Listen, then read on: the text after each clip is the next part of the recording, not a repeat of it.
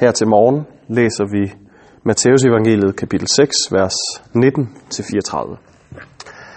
Saml jer ikke skatte på jorden, hvor møl og rust fortærer, og hvor tyve bryder ind og stjæler.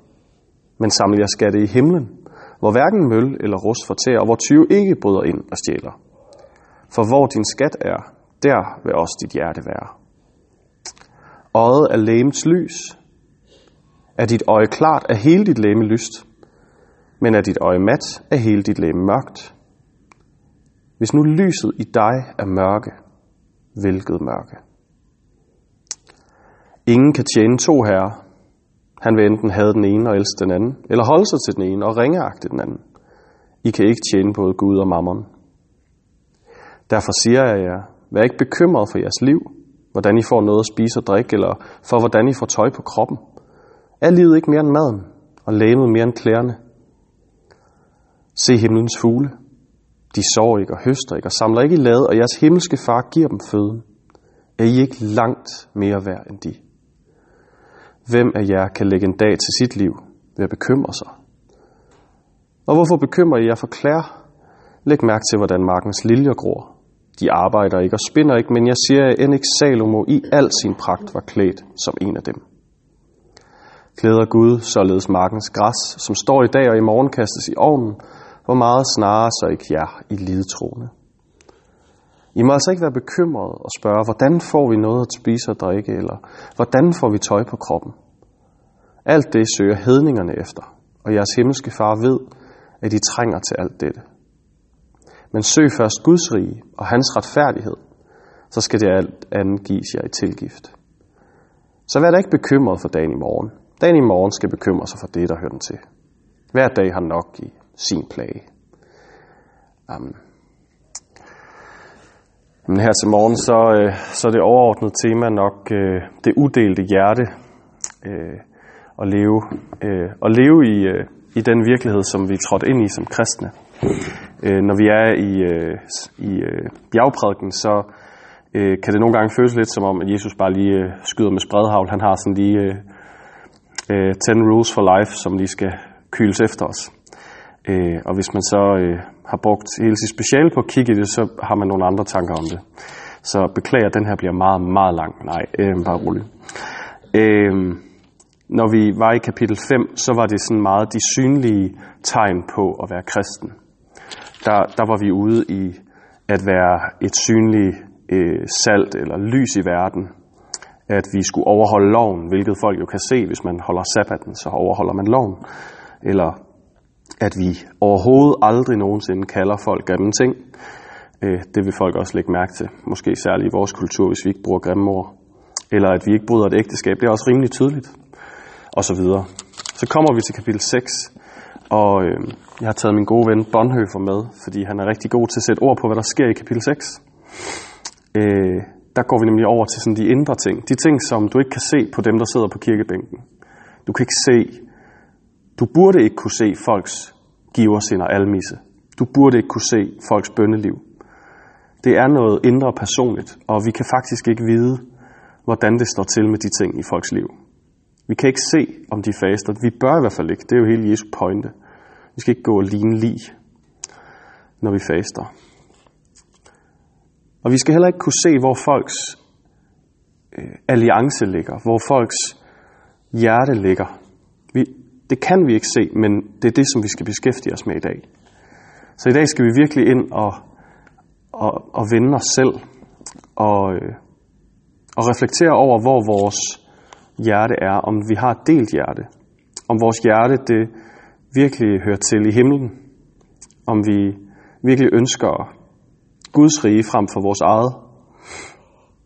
Og det er ligesom omdrejningspunktet både for Jesu beskrivelse af, at vi ikke skal samle skatte, altså øh, virkelig modkulturelt at sige det. Lad være med at spare op. Sådan er der nogen, der oversætter det. Der er også andre, der bare siger, lad være med at Lad være med at samle i overflod og forvente, at du kan, at du kan øh, leve i sikkerhed på det. Det er måske en lidt mere levedygtig oversættelse. Uanset hvad, så er der en ret stor udfordring til os. Når vi så kigger på lægens lys, det er sådan lidt et mystisk billede Men hele pointen med det er, at det lys, som en kristen har inde i sig, det er meningen, at det skal kunne skinne. Det er meningen, det skal kunne være brugbart, ligesom øjet. Men hvis øjet ikke kan se noget, så er der bare mørkt. Så er der mørkt for hele din krop, ikke kun for dit øje. Og det er det samme, hvis dit hjerte ikke har kristi lys i sig. Hvis dit, hvis dit lys ikke får lov at skinne, så er du bare omgivet af mørke. Uanset om du hører Jesus til eller ej, så ser det sådan ud i dit liv. Og det leder ham op til sådan den helt store udfordring om bekymringer. Og inden vi tager den, så kan vi jo sige, at der var en rigtig god nyhed. Den ligger lige under overfladen i de her formaninger. Og det er, at Gud han ikke ønsker et uddelt hjerte. Han ønsker et uddelt hjerte. Han ønsker ikke, at vi er delt mellem vores skatte og ham. Han ønsker og have os helt, fordi han elsker os. Det er den eneste grund til, at han gider komme med de her bud. Det, kan, det er det eneste logiske. Ellers så vil han ikke behøve at sige det, så er det hele sagt allerede.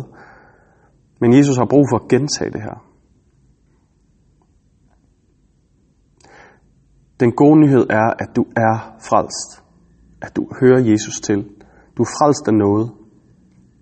Den svære nyhed er, om du lever sådan. Og det spørgsmål kan du kun selv besvare. Lever jeg sådan? Og det kan være svært at finde ud af. Lever jeg som om, at jeg er frelst, og ikke behøver at gøre en skid for, at Gud elsker mig? Men en rigtig god tester, det er det spørgsmål, der kommer i den sidste del af den her tekst. Er du bekymret for i morgen? For ellers så er der noget at gøre endnu. Hvis du er bekymret for i morgen, så har du ikke forstået, hvad det er, du har. Hvis du er bekymret for i morgen, så forstår du ikke, at Gud er herre over himlen og jorden, og at han er herre i dit liv, og hvilken forskel det gør, at han elsker dig og vil alt godt for dig, at han er din far. Så er du bekymret for i morgen.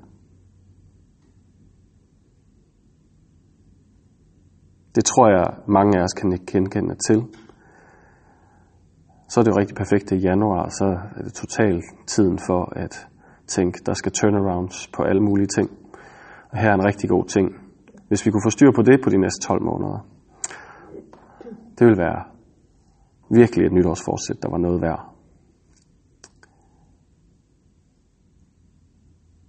Så hvis du nu gerne vil leve ubekymret og udelt med Gud, hvad skal du så gøre? Jesus siger det jo klart. Søg ham først. Søg ham først. Det kan ikke siges klarere.